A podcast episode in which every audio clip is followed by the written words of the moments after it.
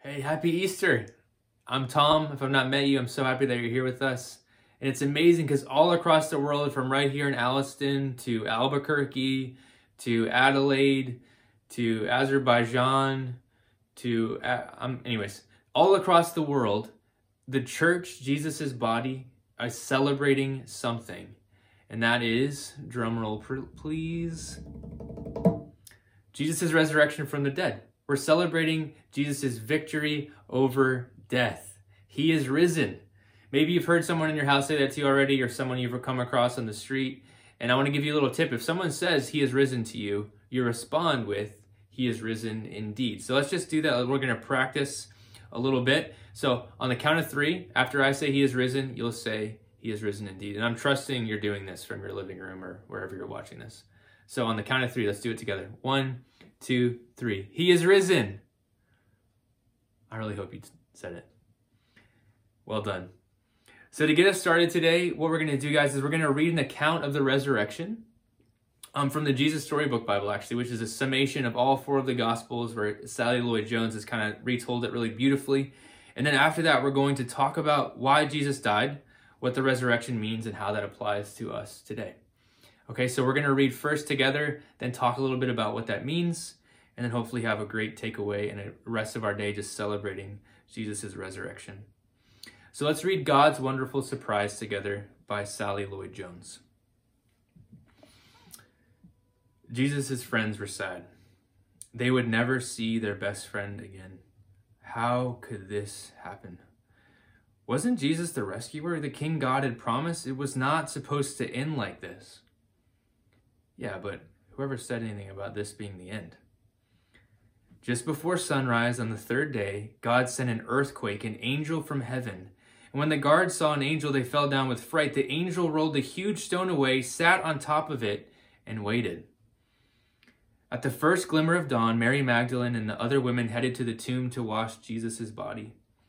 The early morning sun slanted through the ancient olive trees, drops of dew glittering on leaves and grasses, little tears everywhere. The friends walked quietly along the hilly path through the olive groves until they reached the tomb and immediately noticed something odd. It was wide open. They peered through the opening in the dark tomb, but wait, Jesus' body was gone. And something else.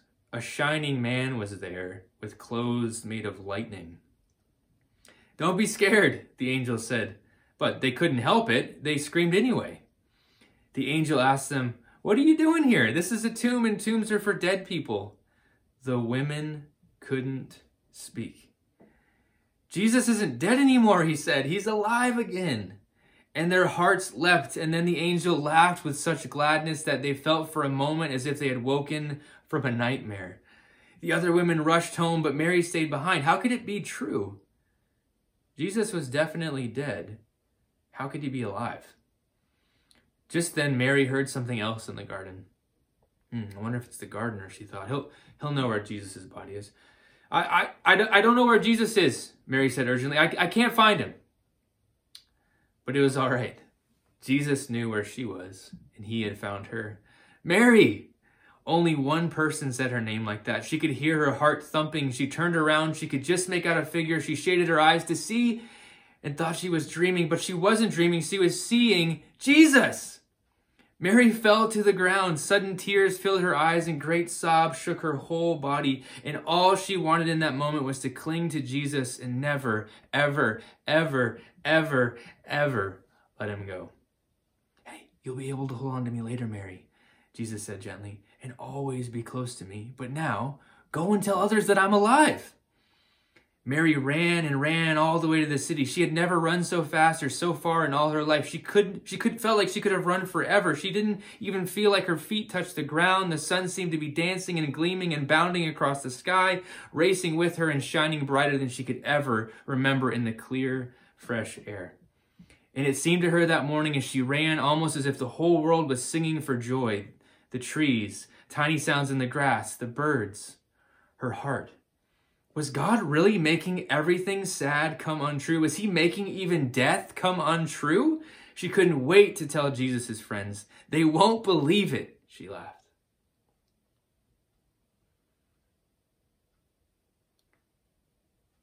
What a story.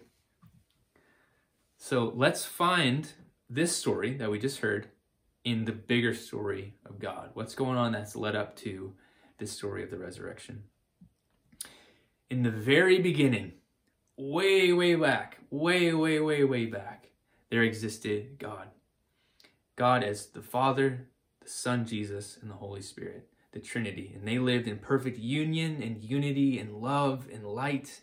And from that beautiful place of existence, there was this explosion of creativity. And that creativity ended up being everything that you and I see the cosmos, this universe.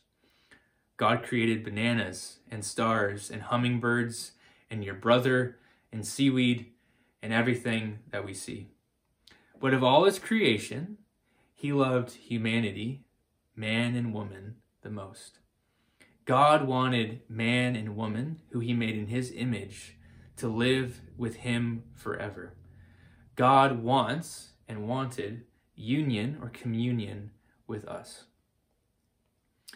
And for a little while we did. We enjoyed life with God. But then, one day, we were told a lie and we wondered maybe life without God is better. Maybe God isn't really who he says he is. And you know what? We tried it out. We rebelled against God and his way. And let me tell you, it was not a good scene. Because you, you have to see that God is the source of all life, of all light, and of all goodness. So think about that for a sec. So if we attempt to live life without God, it only can end up in death, in darkness, and brokenness. And that's what happened. But God loved us too much to leave us without himself. Remember, he always wanted union and communion with his, his image bearers. So what he did is he promised one day someone would come who would reconnect us to the with God life. Someone who would come and crush the head of the serpent who tempted us and drew us away from the with God life. And so the story goes on, and there's more people that fill the earth, and more stories happen. And in the midst of that, God makes a promise and a partnership to a man named Abraham, and that turned into a promise that he made with a nation called Israel. And in those promises, he gave them a new way to live and a promise of relationship. But you see, they could not hold up their end of the bargain. They rebel against both God and his way.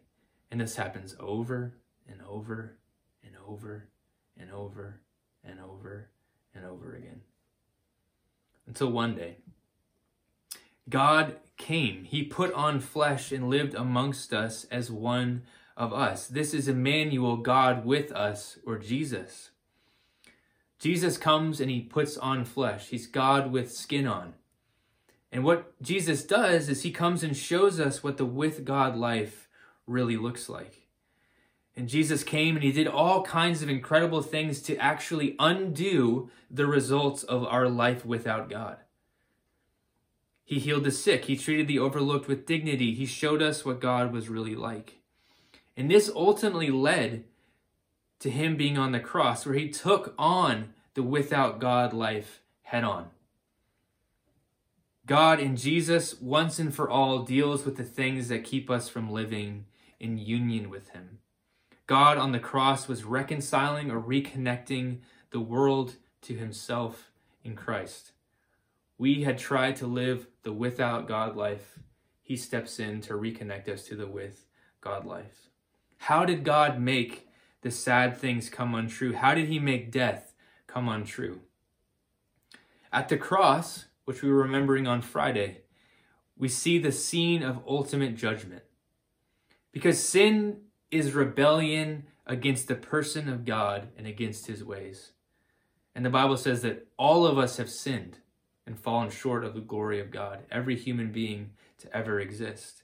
And what sin does is it continually spoils, defaces, distorts, and damages his beautiful creation. And because God is good and loving and full of wisdom and can't deny himself, God hates sin. God hates sin because it keeps us from him and him from us. And he especially hates sin when it spoils, defaces, distorts, or damages his image bearers, his children. But God also gives us free will and a choice. So in this state, God hands us over to our sinful desires, and humanity suffers the consequences of the without God life over and over and over again. Death and darkness and brokenness are the only outcomes because we've rebelled against God. And to rebel against God is to rebel against life and light and goodness. So it's into this mess that Jesus steps. The painter steps into his painting. Jesus comes into humanity's disobedience and our alienation as our substitute to receive the punishment of sin. Also on the cross, Jesus becomes the representative of humanity as we share in his death. One died for all, therefore all died. God made him who had no sin to be sin for us, so that in him we might become the righteousness of God. Jesus, you see, he was clothed in your sin and my sin at the cross. He died your death and my death so that you and I might wear his righteousness and share in his risen life. The cross deals with our sin and guilt. At the cross, we see this as the scene of final victory. Because Jesus' work on the cross also conquers Satan, evil, and death itself. The reason the Son of God appeared was to destroy the devil's work. And this victory, it grants freedom for God's people, freedom for God's children. His sons and daughters have been set free because he has disarmed the powers and authorities. He made a public spectacle of them, triumphing over them by the cross. He has crushed the head of the serpent, just like he said he would. The cross has dealt with the powers of evil and oppression. The cross is the scene of perfect worship because Jesus lived out God's will and law perfectly in his ministry here on earth.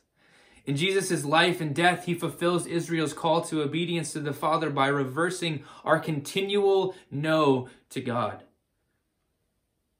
And the idolatry of the without God life has been reversed in Jesus' perfect worship at the cross. Is it possible that the sad things are becoming untrue? The cross is the scene of a new birth. Old humanity was put to death on the cross so that a new humanity could be birthed. Julian of Norwich described the cross as the labor pains of the new humanity. At the very point of Jesus' death, new life was breaking out. At that moment, the curtain of the temple was torn in two from top to bottom. The earth shook, the rock split, and the tombs broke open. The bodies of many holy people who had died were raised to life. They came out of the tombs after Jesus' resurrection and went into the holy city and appeared to many people. The cross is the beginning of all the sad things becoming untrue. Even death itself is becoming untrue. Which brings us to our story we read this morning. Jesus is back from the grave, having paid the price for our sin and guilt, freeing us from captivity, reversing our disobedience, and birthing a new humanity. Because listen, death itself could not keep him. Because there is more life in Jesus than there is death in death. In the incarnation and resurrection, God deleted every definition of distance ever possible. Every possible excuse man could have to feel separated or even neglected by God was removed in one day through one sacrifice once and for all. That's good news. His resurrection symbolizes the eternal life that he gives to any who believe in him. His resurrection symbolizes his message of heaven coming to earth. His resurrection symbolizes and embodies what God is really like. So, what now? Maybe you're here this morning and you're tuning in for Easter for the first time ever, and you're hearing the good news that Jesus has made a way for the with God life again for the first time. Maybe you're hearing that. And maybe God's Spirit is doing something in you and you want to receive all the all that God has done for you. And I'm believing in faith that that's someone out there or someone's out there. And if that's you today, I want to just qu- quickly just lead you through a short prayer where you're able to come into all that God has done for you. Come back into the with God life, receiving forgiveness, having a new king. And so if this is you, just pray this short prayer after me. Lord, I admit I have tried to live life without you. I'm sorry. I no longer want to live in rebellion to your kingdom. Jesus, I receive your death as the penalty for my sin. And I recognize your mercy and grace towards me. You alone are my Savior and living hope. Cleanse me and make me your child. By faith, I receive all that you have done for me. Come and take your rightful place in my mind, in my heart. Thank you, Father, Son, and Holy Spirit. I love you. In Jesus' name, amen. Awesome. For those of us who know Jesus already, who are following him, who are living the with God life, I want to remind us that not only does the resurrection assure us of life after death, but it also enriches and reminds us that there is life before death in Jesus. We were buried with him through baptism into death in order that just as Christ was raised from the dead through the glory of the Father, we too may have a new life. So that's the eternal hope that we have. But what about right now? By being in Christ, we can at least in part live the resurrection life now. And the spirit of him who raised Jesus from the dead is living in you. He who raised Christ from the dead will also give life to your mortal bodies because of his spirit who lives in you. There is life before death. God's spirit lives within you. May he illuminate and captivate and inspire you to see him more clearly. As believers, just like Mary, Jesus is instructing us hey, go and run. Just like Jesus told Mary to run as fast as we can to deliver the good news that Jesus is alive and that the new age is dawned, the with God life is open. May we share that and spread that good news today as we celebrate Jesus' resurrection. A blessing to close. Brothers and sisters, Jesus Christ, our Savior, is alive. The grave could not hold him. Christ is alive. There is joy this morning. Go into the world with joy. Tell the world Christ lives. Tell the world of God's love. Go, my sisters and brothers. Go without fear. Go without shame. Go without apology. Go in the name of Jesus Christ. Amen. Happy Easter.